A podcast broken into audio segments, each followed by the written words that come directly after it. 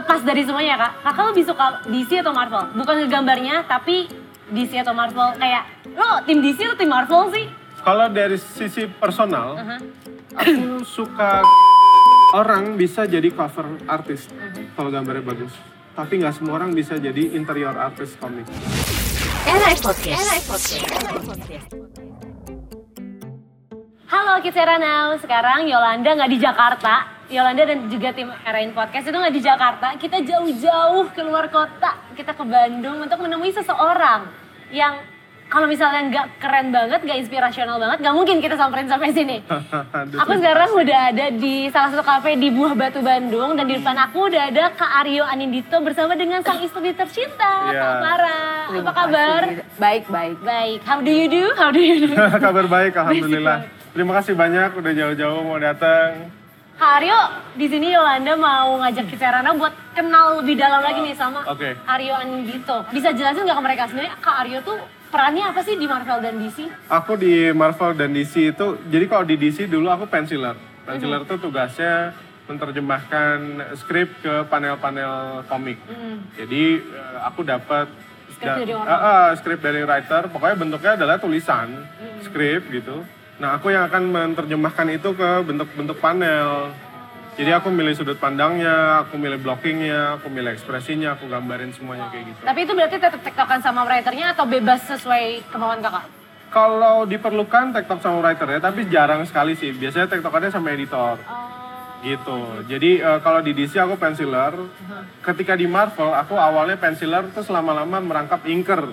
Heeh. Makin banyak tugasnya. Makin banyak gitu. Karena menurutku em, lebih seru rasanya ketika kita bisa ngedeliver gambar tuh udah dalam bentuk ink gitu. Heeh. Karena kadang kalau kita dapat inker orang lain, dia nggak bisa menerjemahkan si gam apa ya? Nggak puas gitu istilahnya. Ah, ah, dia tuh kadang salah mentafsirkan garisku gitu. Itu sebelum ketemu Marvel sama kom sama DC, itu gimana sih kak ceritanya bisa jadi komikus dari umur berapa? Em, sebenarnya gini, waktu kecil tuh aku suka dapat lungsuran komik dari sepupu. Hmm. Jadi sepupu-sepupuku tuh doyan baca komik. Dulu yang tuh lebih tua apa yang lebih muda lebih nih? tua. Oke. Dulu tuh terbitan Misurin gitu-gitu yang ada komik uh, Eropa kayak Tangoy and Laverdure, Trigan, Trig- Trigopolis. Trigannya bukan yang anime ya, bukan yang manga. Dulu tuh ada komik Eropa judulnya Trigan juga. Uh, terus Batman yang ter- terjemahan Indonesia. Terus suka lah pokoknya baca-baca komik. Terus lama-lama aku ngeliat, kayaknya seru kalau misalnya gue bisa menentukan arah petualangan karakter-karakter ini sendiri ya gitu loh. Jadi kayak instead of ngebaca terus, gue kok kayaknya seru kalau gue bisa Wanna create something Heeh, gitu ya? gitu. Kadang gue kecewa kok Batman-nya gini doang, kenapa dia nggak langsung lanjut ke dalam air atau apa gitu. Akhirnya kayak oke gue. Interesting. Akhirnya kok gue kayaknya seru kalau misalnya gue bikin komik sendiri ya gitu. Nah dari situ gue mulai bercita-cita untuk kayaknya pas sudah gede nanti gue mau jadi komik. Itu umur berapa kak?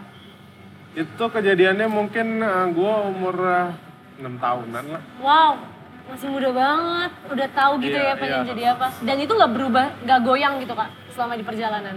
Sempet goyang pasti karena kan zaman zaman aku dulu prospek komikus di Indonesia tuh nggak bagus dan dulu kan nggak kepikiran bahwa kita bisa kerja buat Marvel atau DC Yes. gitu kan.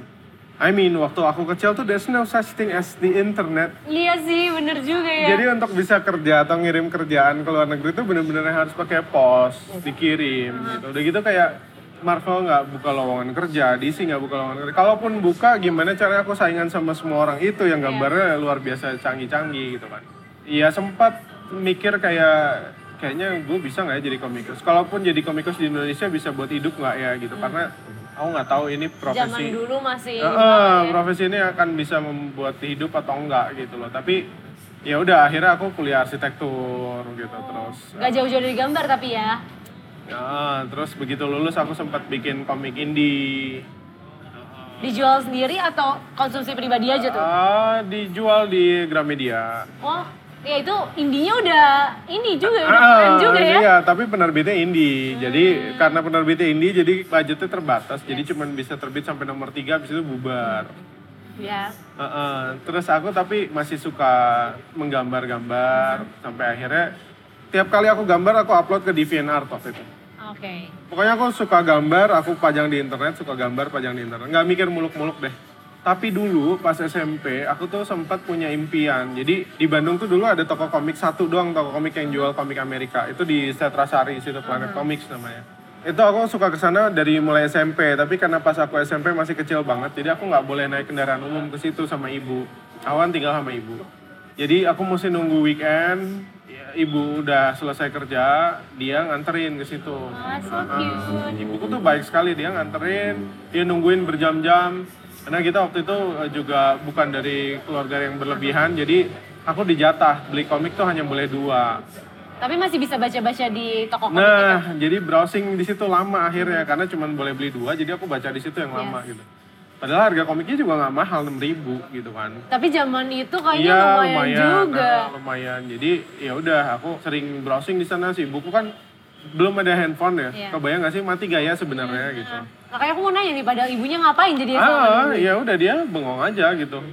Aku baca-baca. Nah, pada satu ketika ada momen di mana aku duduk ngeliatin banyak cover komik berderet gitu. Terus aku punya mimpi bahwa kayaknya lucu kalau misalnya ada satu hari di mana ada namaku di cover komik itu. Terus aku ambil, terus aku beli, terus aku bayar ke kasirnya itu rasanya kayak apa Oh ya? my gitu. Eh, terus akhirnya kesampaian tahun 2012 ketika pertama kali komik DC ku terbit. Aha. Ya aku ke toko itu, aku beli komik yang ada namaku di depannya, terus aku kasih ke kasirnya, dan kasirnya tuh masih sama sama yang waktu Iya. aku SMP, iya. Jadi dia tahu aku dari zaman aku masih pakai celana pendek warna biru. Wow. Terus kasirnya tapi nggak sadar kalau itu kakak lagi. Tahu, dia inget. Tapi Mbak dia tahu Dewi kalau namanya. kakak lagi membeli komik kakak sendiri. Tahu. Tahu. Wow. Jadi dia tahu prosesnya. Wow, that's Jadi dia tahu. amazing. Iya, dia tahu prosesnya. Nah, Sekarang tapi udah nggak buka kak tokonya. udah tutup sayangnya. Nah, pa- pada tahun 2009 pas aku udah selesai nerbitin komik indie itu, aku tuh eh, sign kontrak sama Koloni Gramedia. Ya. Kontrak Koloni pertama kali itu sama aku justru. Jadi kalau bisa dibilang artis pertamanya itu kakak. Artis pertamanya aku. Tapi sampai sekarang komiknya belum terbit. Really? Kok bisa? Jadi pertama kali dia approach itu komiknya aku. Wow. Tapi sayangnya ketika baru sign kontrak, jadi gini, dia tuh sign kontrak untuk meremake komik indiku. Oke. Tapi gini, kalau di dunia film, kamu nggak bisa meremake film yang belum terlalu lama keluar. Iya sih. Pembuatnya pun boring gitu, Iya. bosan gitu. Kecuali yang bikinnya orang lain. Iya betul. Kayak buat apa lo? Ah, buat exactly uang. right gitu kan. Akhirnya gue kayak nanti nanti deh, nanti nanti deh bikinnya gitu. Terus aku keburu asik di dunia film. Waktu itu aku 2008 2009 tuh aku terjun jadi konsep artnya Drupadi kan. Terus dari situ aku terjun ke advertising segala macam. Sampai akhirnya Udah komik, komik. Nadia and the Painkillers itu nggak nggak jadi-jadi. Sampai tahun 2012 itu editornya waktu itu namanya Mas Gupta dia bilang yuk bisa nggak diselesaikan sebelum akhir 2012 gitu. Aku bilang kenapa mas? Karena kan gosipnya mau kiamat. Gue pingin komiknya terbit sebelum kiamat. Wow, such a great reason. Nah, terus, terus aku bilang, ya aku usahain ya mas gitu. Belum terbit juga kan, terus aku bilang, mas aku sekali lagi menyelamatkan dunia ini. Karena komiknya belum terbit, jadi kiamatnya juga ditunda gitu kan. Terima kasih. Oke, sama-sama gitu. Kalian harusnya berterima kasih sama gua karena gua menunda kiamat karena komiknya belum terbit gitu. Jadi ya, you're welcome. Dan, Tapi dan kakak sendiri bingung berarti di sana ada permasalahan apa sampai komik kakak mandek begitu istilahnya. Eh, masalahnya di aku, karena aku nggak bikin komiknya kan. Oh, Dia nggak sempet see, bikin. aku nggak sempat I bikin see. gitu. Ya mungkin sekarang-sekarang nih saat yang cocok buat nge-remake ya karena udah berapa tahun udah ya, udah Hmm. Udah 10 mulai tahun. lama sesuai Iya, dengan ah, kemauan kakak juga. ah, tapi karena aku masih sibuk sama Marvel jadi nanti deh. Hmm. Eh, sekarang prinsipnya selagi aku masih bisa banyak belajar sama Marvel, banyak curi ilmu, banyak dapat apa ya? Banyak banyak belajar hal-hal baru deh dari Marvel, aku akan tetap Karena kan ngerjain kita ini. hidup nggak boleh berhenti belajar ya. Betul. Dan dari sisi pembuatan komiknya juga banyak gitu yang, yang Oke. ternyata bisa dipelajarin gitu. I never knew that there's so many details, intricate details in comic making that I found out while I'm working for this company. And to be honest, I enjoy, I really enjoy working on the characters of Marvel. Okay. And the people so nice, so great. Uh, they really appreciate us. Itu itu yang paling penting Iya. buat gua karena dia nggak ngebeda-bedain oh lo Asia lo apa lo Iya. apa dia appreciate banget aja gitu. which is buat gua apresiasi itu nggak cuman dari segi uh, reward kayak nih gaji atau Yap. apa gitu ya tapi reward itu apresiasi itu dari cara mereka nge-treat kita Yes. cara mereka nganggap kita segala macam Oke, we'll get to that. Karena aku emang ada pertanyaan tentang perbedaan Indonesia dan Iya, heeh, heeh. sana ya Betul. tentang komik ini. Nah, Tapi aku lanjut pengen- lagi nih Iya. yang tadi ceritanya. Nah, terus jadi ketika kerja sama koloni 2009 itu aku sempat sama teman-teman koloni yang kontrak setelah aku itu kan ada kontrak-kontrak lain koloni. Iya. Yang mereka sih udah terbit semua komiknya. Justru kontrak pertama koloni yang nggak terbit komiknya itu ya. kayak perasaan dia juga mungkin, aduh ini artis pertama gua kok mulai jadi begini ya. Oh, tapi aku mengenal memperkenalkan koloni ke artis-artis yang lain Oh. kayak Aziza Nur satu atap itu aku yang kenalin ke koloni yang akhirnya terbit komiknya. Terbit duluan. Ngebu- ngebuka pintu gitu istilahnya ya. Iya, sebenarnya emang aku tuh sign tuh sebenarnya mungkin posisiku sebagai editor waktu itu ya, kayak Iya, iya. kenal-kenalin ke talent gitu. Uh, Talent cum- scout. uh, talent scout, cuman judulnya aja komik artis. gitu. Itu salah salah kontrak mungkin. Salah. Terus habis itu kita tuh tiba-tiba didaftarin untuk ikut satu event. Eventnya judulnya STGCC, Singapore Toys Comics and Games Convention Nah, itu tahun 2009. Oh, Berangkatlah itu tim koloni yang lugu-lugu itu. Termasuk di dalamnya Is Yuniarto oh dari Bumi Langit. Oh, aku kenal Mas Is tuh udah jadi lama udah dari dulu banget. banget, Ah, pas, dari pas masih lugu. Oh enggak, Mas Is dari dulu udah tua. Oke, Mas Yus yang denger kayaknya langsung ketawa sekarang juga. enggak, Mas Is tuh immortal tau. Oh, Aku yakin dia tuh udah ratusan tahun umurnya. Bohong berarti ya, semua yang ada di Wikipedia atau mana Bohong, itu bohong, bohong. Oke. Mas Is itu immortal, aku tahu persis. Nah, terus kebetulan di acara Singapore Toys Games Comic Convention itu dia menghadirkan bintang tamu Brian Boland. Oke. Brian Boland adalah dia artis penggambar dari sebuah buku berjudul Batman the Killing Joke. Itu menceritakan originnya Joker yang sekarang ceritanya diadaptasi ke Joker yang di bioskop ini, Iya, Joaquin yang Phoenix. banyak. Hmm. Nggak secara detail apa nggak secara plek-plekan diadaptasi sih, cuman ketahuan banyak ngambil unsur dari situ. Oke. Jadi ketika orang bilang, wah ini Joker ini bagus banget ya Joaquin Phoenix, kalian tuh seharusnya baca Killing Joke. Joaquin Phoenix ini bagus, tapi nggak ada apa-apa ya dibanding The Killing Joke. Karena sebenarnya cerita dengan background story kayak gini tuh dari dulu Udah ternyata. dari dulu dan lebih keren di Killing Joke menurutku. Oke. Gitu. Now I'm curious. Oke. Ah, harus harus baca itu. Nah, ketika aku tahu dia mau datang, wah girang dong aku. Langsung aku salto tiga kali, Tiger Sprong dua kali. Wow. Terus aku nyiapin buku Batman Killing Joke itu yang aku beli waktu SMP di Planet Comics Oh. buat ditandatangan sama dia. Iya. Dan tidak lupa aku membawa portfolio gambar-gambarku man. Selalu bawa portfolio ke mana-mana. Ingat itu Oke. pesan buat Pesan untuk penggambar-penggambar. para komikus di luar. Sekarang sih udah nggak usah bawa kertas portfolionya, sekarang ada di sini. atau enggak ya? Kalau dulu aku harus bawa Buku yang tebal banget dan Iya, ngeprintnya juga iya. mahal. Oh, 14 kilo tuh bukunya. Wow. Oke.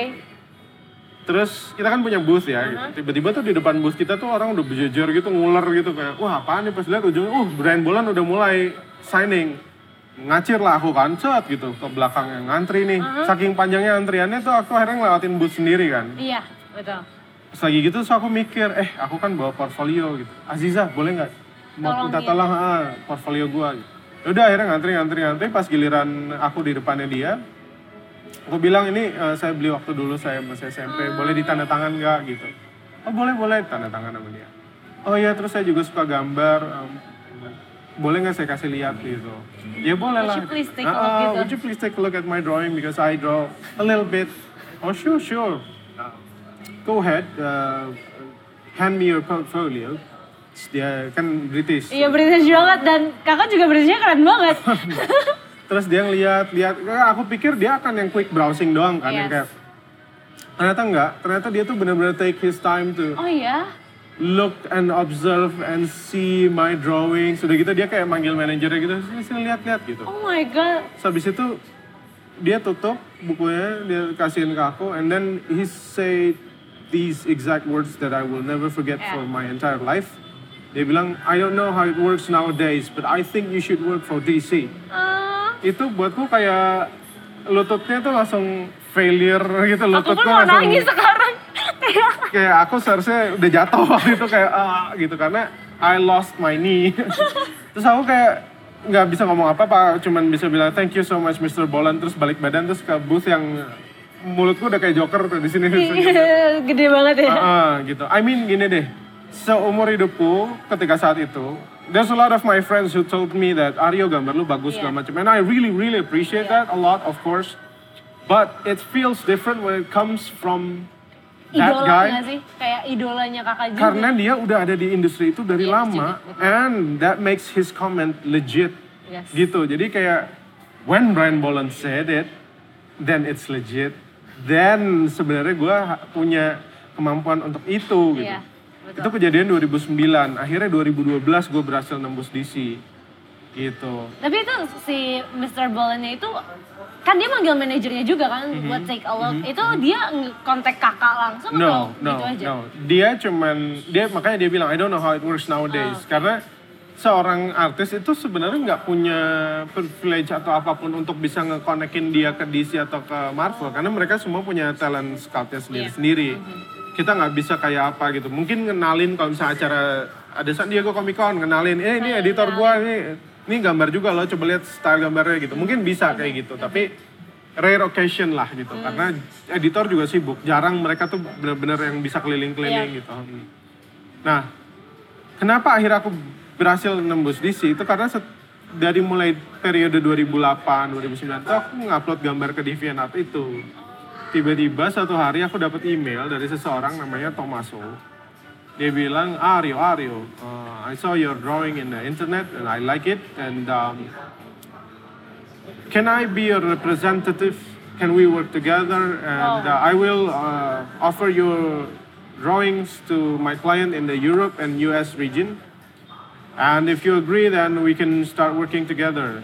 And I was like, gua nih sebagai pemuda buah batu yang lugu dan inosen, gue takut ini scam Yep, kayak I'm. Prince of Nigeria, Yes. bla bla segala macam.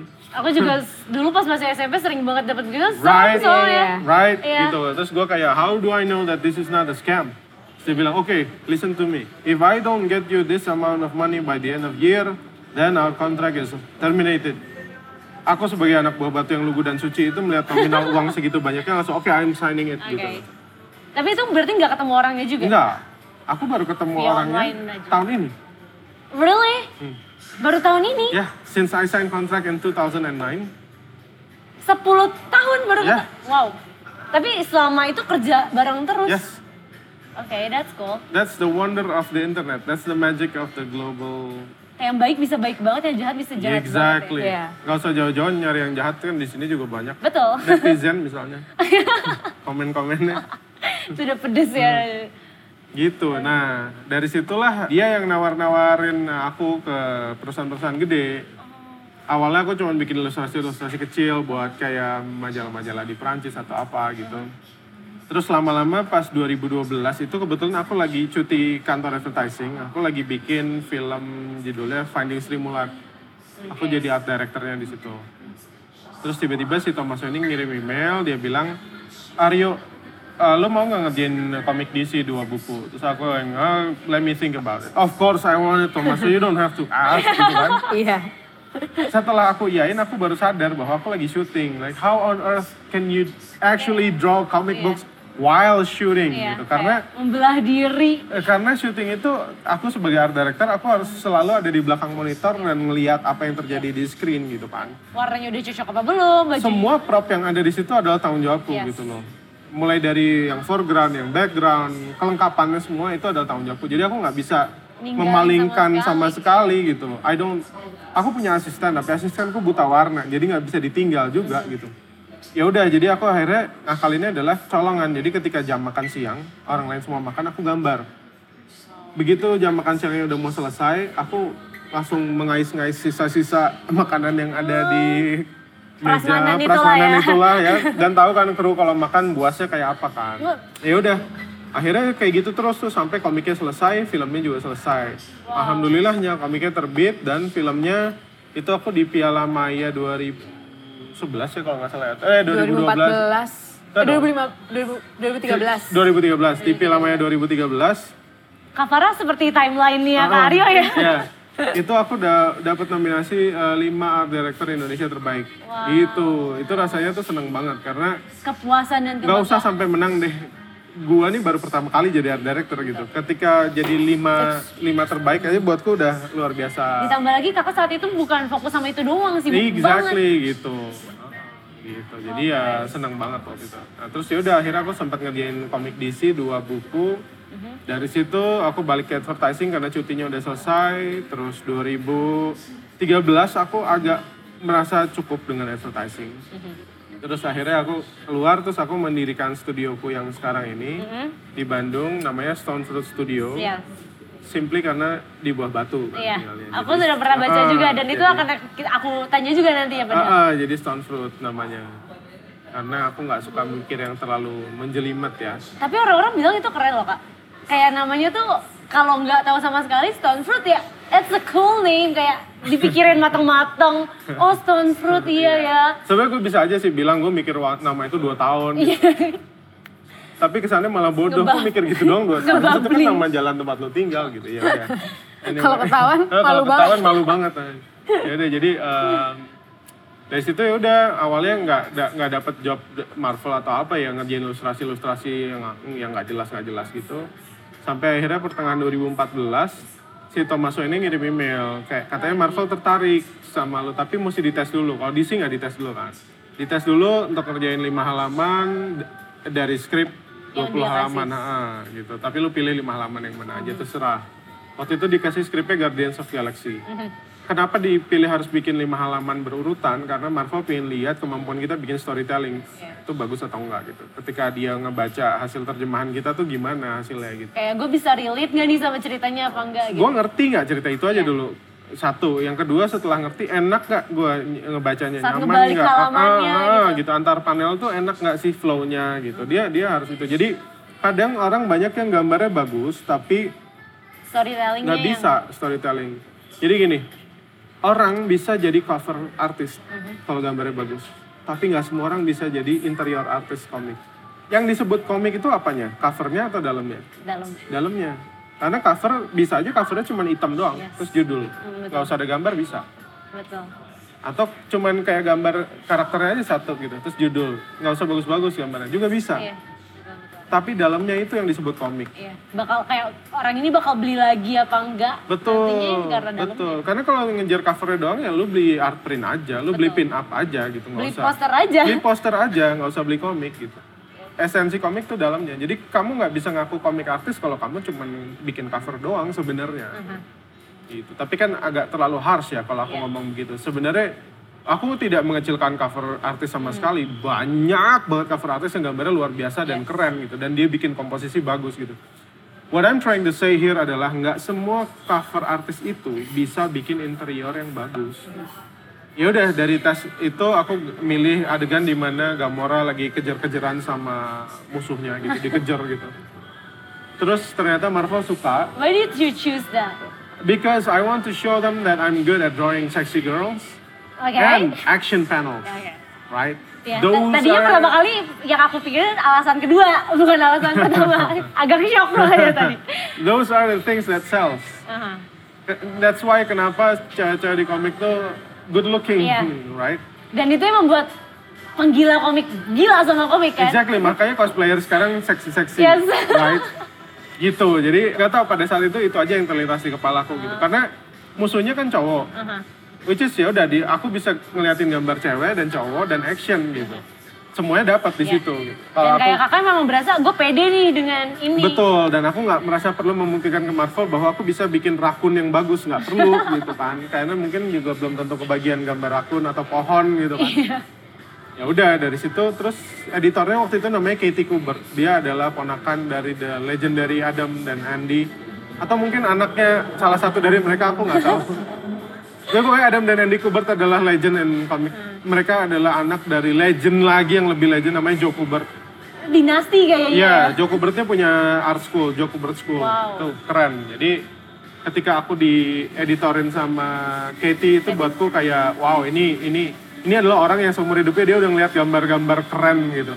Terus dia tanya, oke gue suka nih gambar lo. Lu di Marvel suka karakter apa? Nah, terus aku jawab X-Men. It's always the X-Men. Terus dia bilang, gue punya serial nih judulnya Wolverines, mau nggak? Are you kidding me, Katie? You don't have to ask.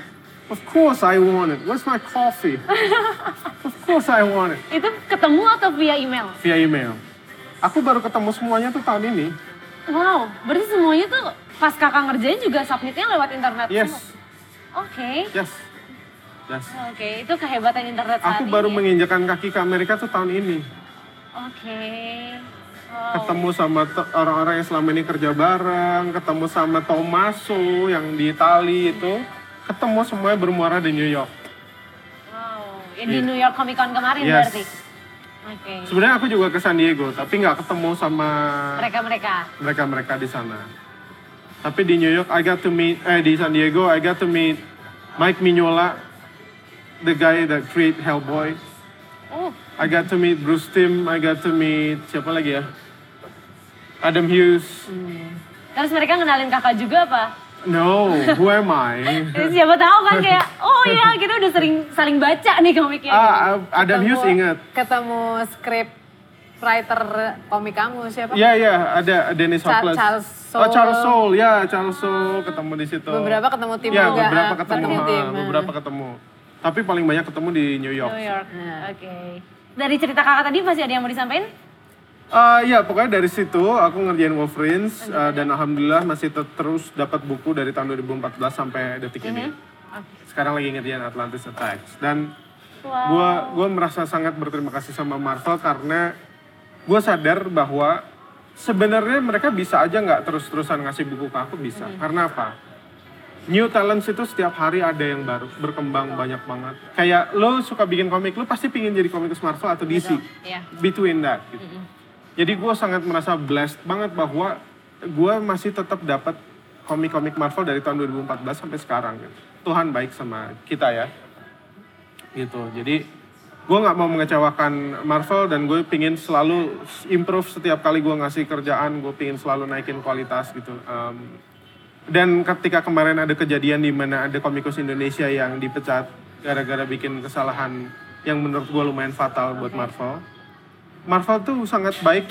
Dia tidak lantas menjudge bahwa semua komikus Indonesia yang Muslim tuh seperti itu. Enggak. Dia justru Nggak di- stereotype ya? Dia, dia justru kirim email bahwa "Eh, lu tenang aja. Kita tidak akan melihat orang itu dari etnisnya, dari agamanya Hmm, gitu. Kita akan tetap melihat orang dari kualitas kerjaannya dan profesionalisme dan attitude-nya. Jadi jangan takut. Kita akan masih terus membuka pintu kok buat komikus-komikus dari Indonesia kalau misalnya mau kerja buat Marvel. Tapi sekarang banyak gak sih kak komikus dari Indonesia yang kerja di sana? Yang eh, kerja buat Marvel hanya tersisa dua atau tiga orang lah. Wow. gitu dia makanya itu instead of nambah banyak malah nambah sedikit jadi itulah concern yang kita juga punya ya makanya kita kemarin waktu ke New York Comic Con tuh kita berusaha untuk kayak eh ayo main lagi ke Indonesia apa talent scouting the lagi lagi gitu ya. dan kita juga memang ada rencana juga untuk merekrut talent ya tapi itu masih kayak rencana jangka panjang kita mau coba merekrut talent untuk kita masukin ke sana Tapi kalau tadi kan kakak udah ceritain tuh dari awal berarti ketemunya sama DC dulu. Hmm. Habis itu baru ketemu sama Marvel. Tapi kakak sendiri lepas dari semuanya kak, kakak lebih suka DC atau Marvel? Bukan ngegambarnya tapi DC atau Marvel kayak pertanyaan umum. Lo tim DC atau tim Marvel sih? kalau dari sisi personal Uh-huh. aku suka X-Men dan Batman. Jadi bukan soal DC sama Iya Marvel. sih. Aku suka X-Men dan. Batman. Kalau ada satu perusahaan yang punya dua karakter itu, aku akan pilih perusahaan itu. Oke.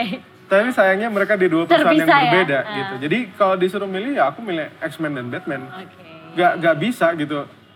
Ke- kenapa harus milih jadi salah satu ketika Uh-huh. kita suka karakter ini di sini, kita suka karakter di sini di sini ya udah gitu. Oke. Semakin banyak perusahahan yang punya karakter yang keren-keren kan we have Iya sih, like betul juga. all the best in both worlds gitu kan.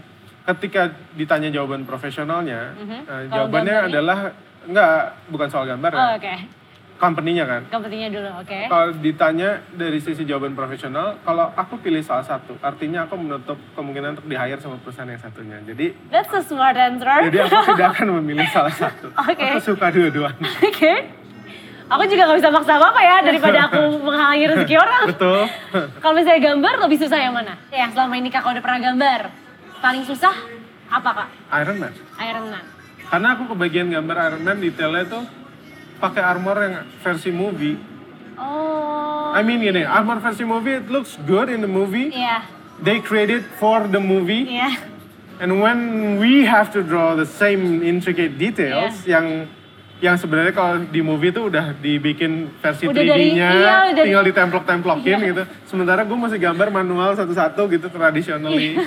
Uh, it's, it's a bit hard. Lama- berapa lama kakak ngerjain satu kali gambar Iron Man itu? Ya lumayan sih eh, kalau ditanya berapa lama intinya gue gambar tuh satu halaman satu hari aja. Wow, oke, lumayan ya. Terus kalau yang tadi udah sempat dibahas juga tuh bedanya sistem komik di Indonesia sama jadi komikus di luar itu apa sih kak bedanya? Eh gue nggak tahu kalau jadi komikus profesional yang proper di Indonesia tuh kayak apa ya karena dulu gue ketika jadi komikus di Indonesia gue komik indie jadi sangat buruk perlakuannya karena ya gitu deh gitu. Tapi kalau di US atau di luar negeri gitu ya, mereka nge-treat tuh baik, baik sekali dan dan mereka sangat punya toleransi yang tinggi. Kayak kemarin misalnya lagi deadline parah banget tiba-tiba ada yang mati lampu se-Indonesia kan. Iya. Sampai masuk Wikipedia itu mati lampunya. Wikipedia. Aku mesti ngomong apa ke editor gitu. Ah, maaf ya. Di sini mati lampu dua hari jadi gua nggak bisa submit apa-apa. Instead of kayak gila negara lo cemen abis atau enggak mereka kayak oh ya ampun tapi gimana semuanya di sana baik-baik aja selamat Is- is- are you okay anything yang kita bisa bantu apa aku bilang kalau bisa bantu kirim genset sih uh, which is agak sulit ya kayaknya jadi ya udah bantu doa aja gitu. ya udah Iya tapi sih, baik sih, baik baik. banget mereka Kalau ada banget ya. gempa gitu, Heeh. meskipun nggak di, di di Bandung atau di Jakarta gitu, di daerah mana misalnya di Makassar gitu ya, dia mereka Nanya, tanya juga, iya, ah di heeh. Indonesia ada ini kalian gimana Iya, terus gitu. kadang-kadang aku kayak, oh iya ada gempa di Makassar nih makanya agak telat nih ngirimnya. Jadi kalau tahu jauh banget Jauh kan. banget, kayaknya mereka belum ngeliat peta butanya gitu ya. Aryo, we're far away but we're not stupid. oh, I'm sorry. Eh, Oke, habis itu kalau kalau yang kalau misalnya tadi kan kakak bilang mereka lebih baik. Cuman kakak kan sistemnya kalau di Indonesia kan bisa ketemu, terus Hmm. kan koreksi apa segala macam bisa Oh. langsung. Kalau misalnya kakak sama mereka lewat internet doang itu gimana? Susah nggak sih kak? Atau Enggak, karena mereka jarang banget minta koreksi. Itu bedanya sama klien Indonesia ya. Silakan Farah terangkan. coba-coba manajernya berarti ya? Kalau kalau nggak tahu ya kita selama kerja sama sama orang luar ya, Mhm. bukan di luar di luar Asia Tenggara lah ya. Itu mereka lebih tahu bahwa mereka meng-hire orang profesional. Jadi mereka nggak mencampuri, kan dia nge-hire Arya Yes. itu artnya gitu. Yep. Jadi mereka nggak mencampuri artnya. Kalau di Indonesia itu kayak gimana ya? Kekepoan. tektokannya tuh maksudnya gini kita kadang-kadang mikir ngapain lo hire Aryo gitu karena ya udah gitu itu udah artnya ya udah dia aja Iya, gitu nggak perlu kayak eh, misalnya hidungnya itu rada naik sedikit atau agak gede mesti dikecilin gitu kan nggak perlu kan Bapak Nah, ini bisa dibikin selalu- agak kurus nggak bapak ini gitu. Nah. Eh, tapi kan di fotonya dia gendut ya sekarang tapi dia udah agak kurus. Nah gitu, kalau kalau nggak tahu di di sini nih PR-nya gitu sih. Kita kayak mesti bisa bolak-balik berapa kali Itu gitu buat buat detail yang sebenarnya kita kayak ngerasa kayaknya nggak penting sih. Tapi kita sama sekali nggak mengecilkan klien sini ya. Maksudnya gini, klien sini pun ada yang baik Baik, ada. Betul. Ada yang ngerti Ada yang scope ngerti juga kerjaan ada. kita tuh Ah, apa ah, gitu. ah, ada yang Tapi ngerti. sayangnya sebagian Mayoritas. besar sebagian besar seperti itu gitu. Sayang banget. sayang, sayang banget. banget. Buat apa kan maksudnya nge-hire profesional gitu. Heeh. Kalau ujung-ujungnya malah gambar sendiri aja gimana aku Betul. siapin nih. Akhirnya jadi kayak, lo kok gue kayak Iya. jadi tukang gambar ya, akhirnya gitu. Bukan Nah. bukan kayak bukan jadi profesional gitu. Tapi kita juga bersyukur alhamdulillah kita juga kebagian klien-klien di Indonesia yang juga baik-baik Iya. banget Baik-baik, juga iya. ada, keren-keren banget juga ada. Jadi kita mensyukuri aja lah gitu. Oh ya, kalau misalnya oh, tadi kan udah sistemnya perusahaannya, fansnya Mhm. lebih kakak lebih suka suka dulu deh fans luar atau dari fans Indonesia? So far nggak pernah ada fans yang negatif sama sekali dari mana pun. Jadi gua nggak bisa bilang mana yang gue paling suka karena setiap fans itu karakteristiknya beda-beda. Beda-beda banget. Ada fans yang ekstrim kayak di Jepang misalnya. Oke. Itu kan mereka ekspresif banget kan. Ya. Gue pernah waktu ke Jepang tiba-tiba ada orang di antrian kan di Jepang waktu itu pernah kita ada acara Kaigai judulnya Kaigai Manga Fest. Itu antriannya panjang banget. Pas sampai antrian yang menuju akhir-akhir tuh ada satu orang tiba-tiba pas nyampe ke depanku dia langsung kneeling gitu. Terus ngomong pakai bahasa Jepang "Wow, wow, wow, wow," gitu. Tau kayak ini gue lagi dilamar atau gimana tapi dia cowok gitu.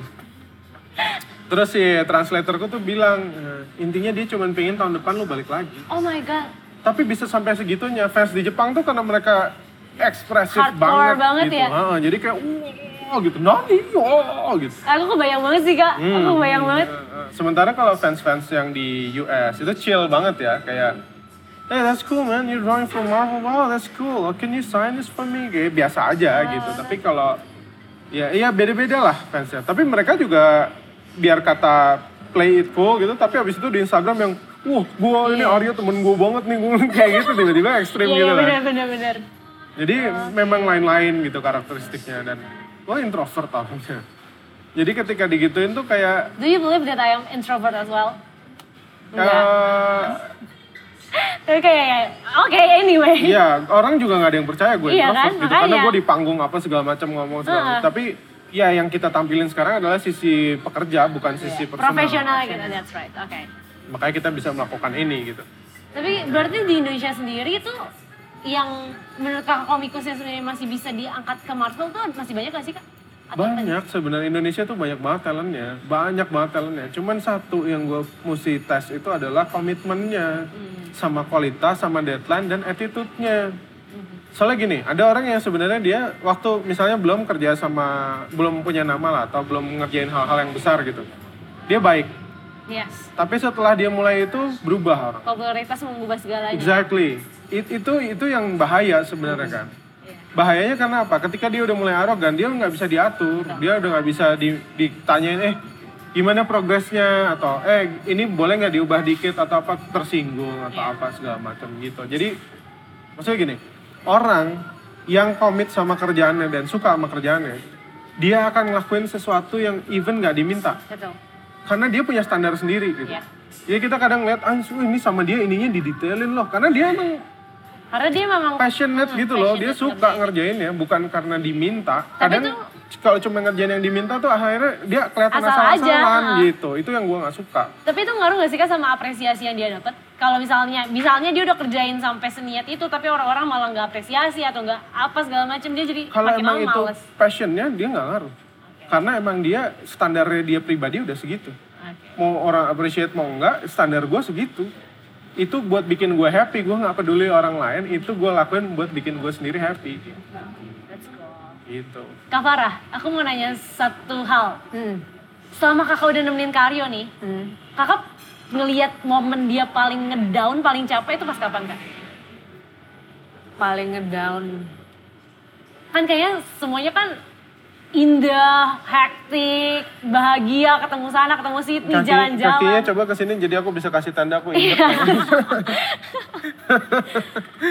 Yang ngedownnya tuh kayak yang Paling mana ngedown sih? tuh paling bukan paling ngedown kali ya, paling kewalahan gitu. Wah, iya itu kalau misalnya udah ngejar deadline sih. Aha. Dia biasanya kalau udah ngejar deadline terus ada kerjaan lain, kadang-kadang kan dia suka nggak bisa, bukan nggak bisa sih. Maksudnya kerjaan tuh dia tuh buka jemput bola kan, opportunity semuanya diambil, Diambil. gitu, yang bagus-bagus sama dia diambil. Kadang-kadang dia suka kewalahan sendiri. Jadi Dan kadang-kadang gini loh, bukan soal opportunity yang bagus diambil, tapi gini. Kadang ada tawaran aku buat sharing atau Nah, buat iya, workshop atau buat apa gitu. Yang sebenarnya bayarannya berapa sih paling kalau sharing kayak gitu? Tapi aku akan ambil itu kenapa? Karena aku butuh orang-orang untuk regenerasi. Aku butuh untuk orang-orang yang baru mau mulai Karena ini tuh beneran cinta sama dunia ini ya. Iya gitu loh, karena instead of makin banyak yang kerja di Marvel malah makin dikit, itu concern gitu. Sebenarnya kalau di- dinilai di, nilai dari materi, lebih banyak yang gue bisa dapetin ketika gue kerja di rumah Iya, Ya. betul. per jamnya. Hmm. Dibanding gue keluar capek-capek ngomong sampai berbusa gitu kayak sekarang misalnya gitu. Tapi bukan itu kan, Iya. Eh, life is not about that gitu loh. Bukan cuma sekedar numpukin harta atau ngambil uang. kan sharing it's also uh, apa ya pleasure juga sih? iya gitu loh karena ketika kita bisa sharing sama orang kita bisa inspire kita bisa ngebuka pintu buat orang lain it's a whole different level of happiness Yap. gitu gue punya murid namanya Alex Irzaki Mhm. which is dia sekarang sukses sama komiknya Rai Barong apa segala dia menang Silent Manga Award dan segala Wow. macam and I'm very proud of him gitu loh Oke. Nah kak, ini tuh ada satu orang namanya itu @lunar underscore skato. Dia dia bilang, aku dia ini rising artist katanya. Oke. Dia suka banget baca komik-komiknya DC. Heeh. Terus dia mau nanya, bagaimana sih perjalanannya hingga akhirnya bisa menggambar untuk Marvel dan DC yang itu udah dijawab juga tadi udah diceritain semuanya.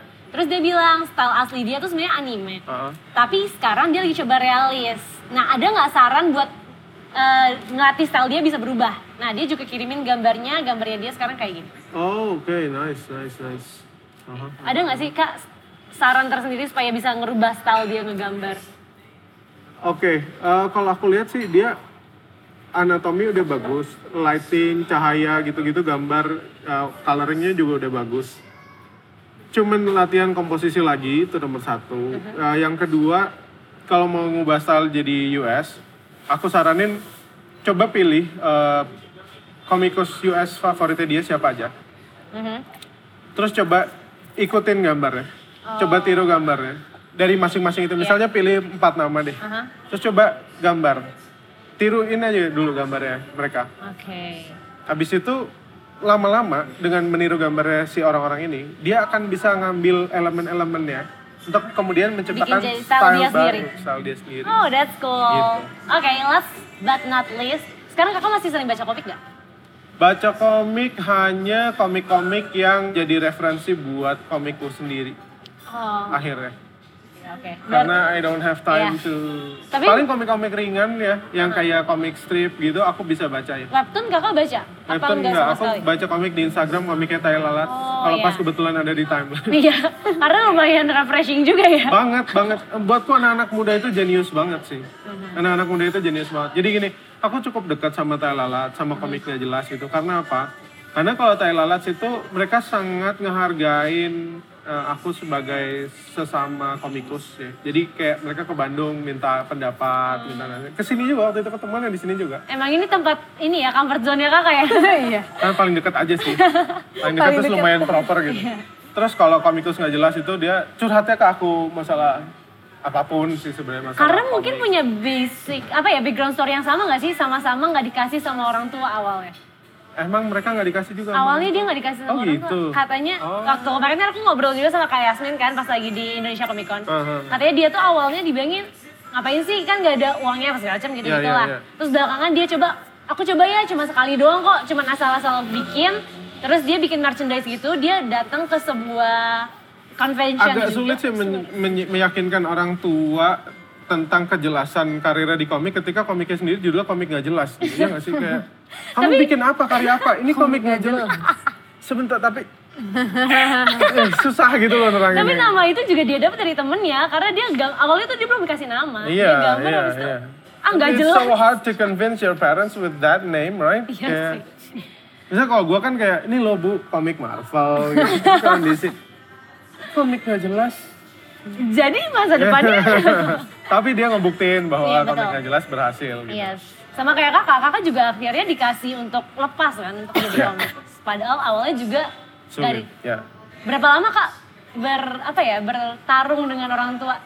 Took years lah ketika aku mengadu nasib di Jakarta gitu akhirnya. Baru pas balik ke sana lagi, nih udah dapet nih komiknya udah keluar. Plus Piala Citra Pariwara. Oh iya betul sama piala itu. Kalau enggak orang tuanya kayak ah baru ini aja enggak gitu ya. Enggak sih dia. Orang tua tuh sebenarnya nggak menuntut banyak. Dia cuma takut pilihan anaknya salah. Oke, kalau gitu terima kasih banyak Kak Aryo. Sama-sama. Terima kasih banyak Kak Terima Farah. kasih banyak. Seru banget bisa ke sini kapan-kapan. Mungkin kalau misalnya udah rehat kali ya nanti ya Eh, kita. tapi tadi jawabannya Farah belum selesai loh. Apa tuh? Yang kepotong gara-gara aku yang deadline mana yang bener-bener kayak Kak Aryo yang biasanya mungkin sekarang suka bercanda, suka tiba-tiba ngebayong. jadi bengis gitu. Tiba-tiba jadi sukanya ngomel-ngomel, cranky. Eh, hampir semua deadline sih kayak gitu kayak Melalui podcast ini saya ingin melayangkan permohonan maaf saya pada istri tercinta kalau saya lagi cranky pas deadline, harap dimaafkan karena saya Tapi tidak belum jadi sih, belum. Amit-amit jangan sampai ya. Lost, Ya, jangan lost- sampai, jangan Enggak sampai. sih, belum belum. Jangan belum sampai lempar-lemparan stres piring, enggak, jangan enggak. sampai ya, Secranky amit-amit. crankynya aku cuman mukanya doang ya. Mm-mm. Mukanya ditekuk maksudnya kan. Enggak sebenarnya muka aku biasa juga resting bitch face gitu sih. Enggak ramah juga muka biasanya. Iya. Terus kalau Kak Farah, tadi kan Kak Aryo kan bilang permintaan maaf. Kak Farah ada yang mau disampaikan nggak? Semangat mungkin untuk suami tercinta? Eh, Wah matanya udah kedap-kedip Sebenarnya- alis naik turun. Sebenarnya cukup membanggakan ya. Inspirasi buat anak mudanya juga dia udah ini banget. Jadi Amin. ya keep inspiring aja. Itu juga Insya yang bikin Allah. kalian jadi kabarnya jadi tak- jatuh cinta pertama tuh gara-gara, ay konsisten banget nih orangnya itu gitu. sih karena aku seksi aja. Gimana Kak Farah? Dia diamini kata-kata itu? Eh amin amin amin. Mudah-mudahan Sebenarnya jadi seksi beneran. Oke, terima kasih banyak waktunya. Sama-sama, terima kasih. Sukses terus. Amin, sukses Semoga- juga buat kalian.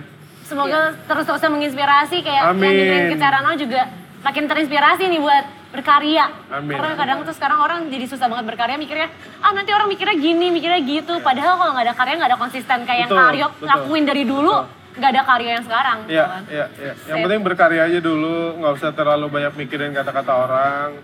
Manfaatin internet sebaik-baiknya, bikin gambar yang bagus, upload ke internet. Karena lu nggak akan pernah tahu siapa yang lihat gambar lu. Bisa aja dilihat sama Russell Brothers, bisa dilihat Oh. sama editor Marvel. Karena aku pernah lihat cerita ada satu gambar di DeviantArt yang dibeli sama The Rock buat dibikin filmnya. Dibeli berarti. Dibeli gambarnya sama The Rock. Mau Wow. dibikin filmnya. Gambarnya tuh teddy bear, boneka teddy bear, Uh-huh. ngelindungin anak lagi tidur gitu.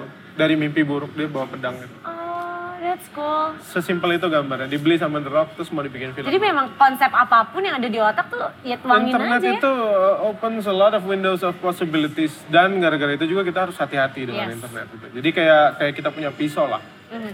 Kalau kita punya pisau kita bisa ma- masak, kita bisa bikin ukiran, tapi kita juga bisa ketusuk Iya. gitu. Jadi harus hati-hati. Keren. That's cool. Terima kasih banyak Kids Sama-sama. Now. Sekarang udah selesai berarti obrolannya Yolanda bersama dengan Kak Aryo dan juga Kak Farah. Kalau misalnya kamu mau tahu lebih banyak lagi bisa juga cek di Instagram atau di Twitternya kali ya Iya, Kak? boleh. At Aryo Anin. At Arianin, semuanya, Semuanya di at Aryo Anin. Kak Farah juga mau kasih tahu eh nggak usah. Dia di private Instagram. low, pri- low ini ya, low key Soalnya anaknya. banyak foto-foto seksi aku di Oh.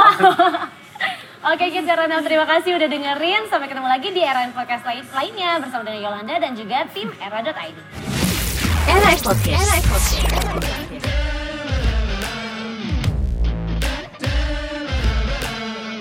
Simak berita seru lainnya cuma di Era in Podcast.